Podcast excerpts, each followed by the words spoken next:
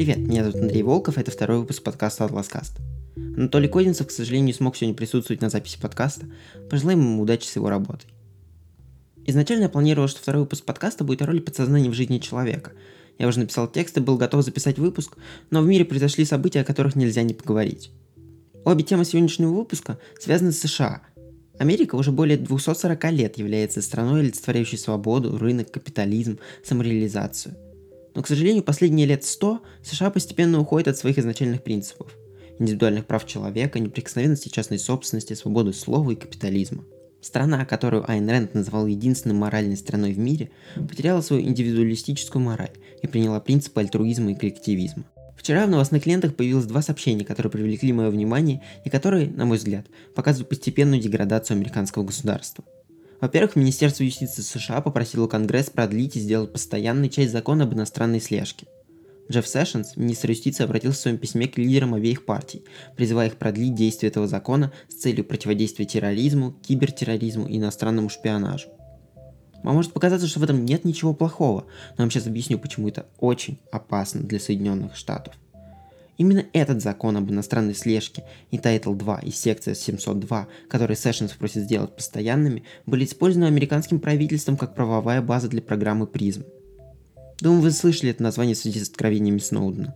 Благодаря таким программам, как призм, по оценкам газеты The Washington Post, секретные службы США ежедневно перехватывали и записывали около 1,7 миллиардов телефонных разговоров и электронных сообщений – и около 5 миллиардов записей о геолокации и передвижениях владельцев мобильных телефонов по всему миру.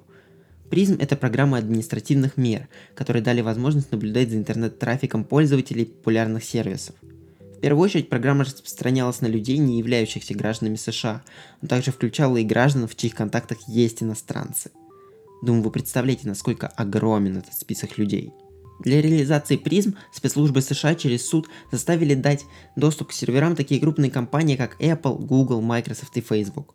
Это массовая слежка, которая нарушает индивидуальные права человека и Конституцию США.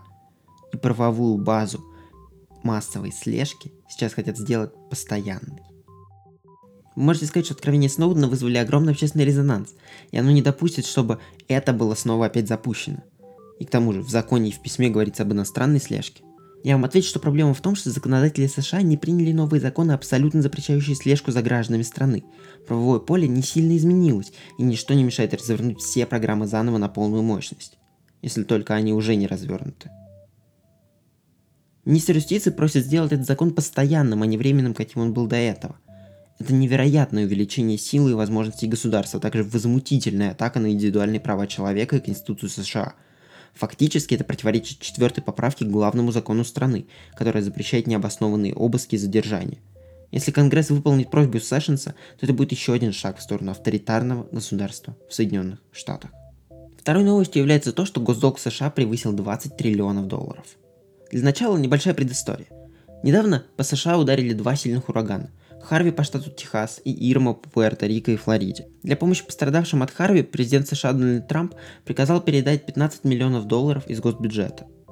Он договорился с лидерами Демократической партии, и через Конгресс был проведен биль, который разрешил повысить госдолг на 318 миллиардов долларов.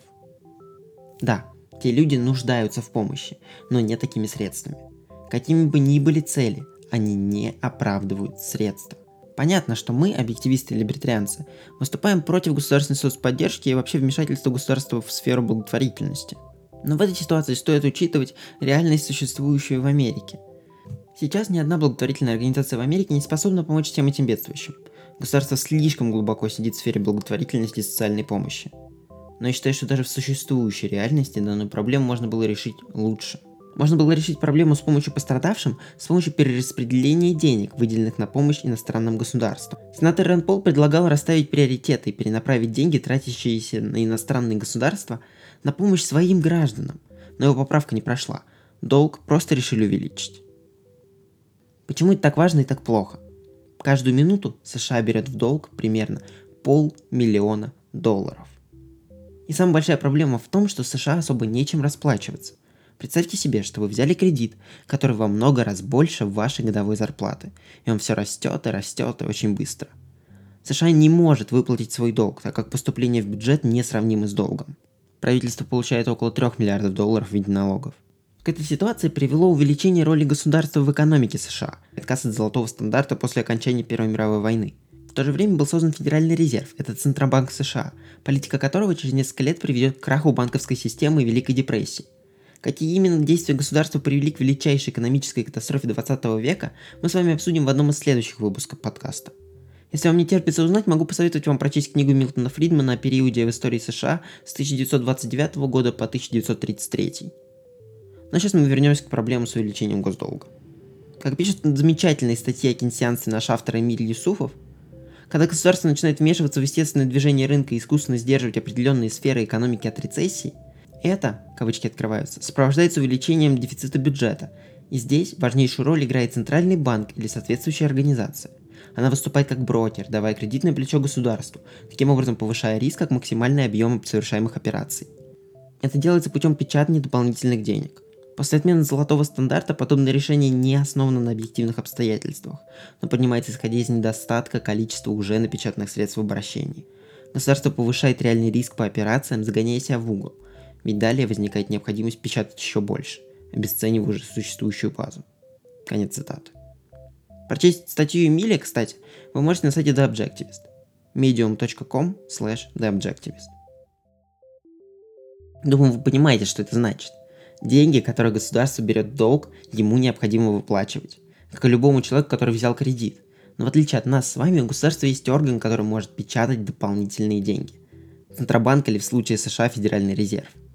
Государству выгоднее давать свой долг дешевыми деньгами, поэтому оно поддерживает инфляцию валюты и не дает возможности для ее дефляции.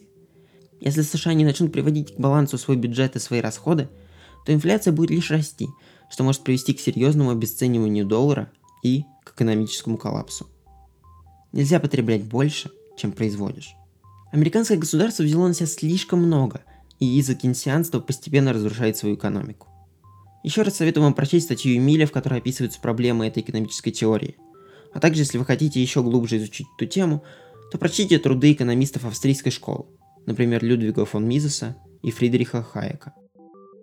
Для того, чтобы исправить ситуацию, Америке нужно создать первое в мире государство с полностью свободным рынком и полным отсутствием госрегуляции экономики. Я очень надеюсь, что страна, которая на протяжении почти 250 лет была двигателем мирового прогресса, осознает свои ошибки и исправит их. Потому что если они продолжат ту политику, которой придерживались почти все администрации за последние лет 100, то Америка перестанет быть страной, где абсолютными ценностями являются индивидуальные права человека, неприкосновенность частной жизни и частной собственности – а также возможность каждого человека на самореализацию за счет собственного разума и собственного трудолюбия. Спасибо за то, что слушаете Атласкаст. С вами был Андрей Волков. До скорого.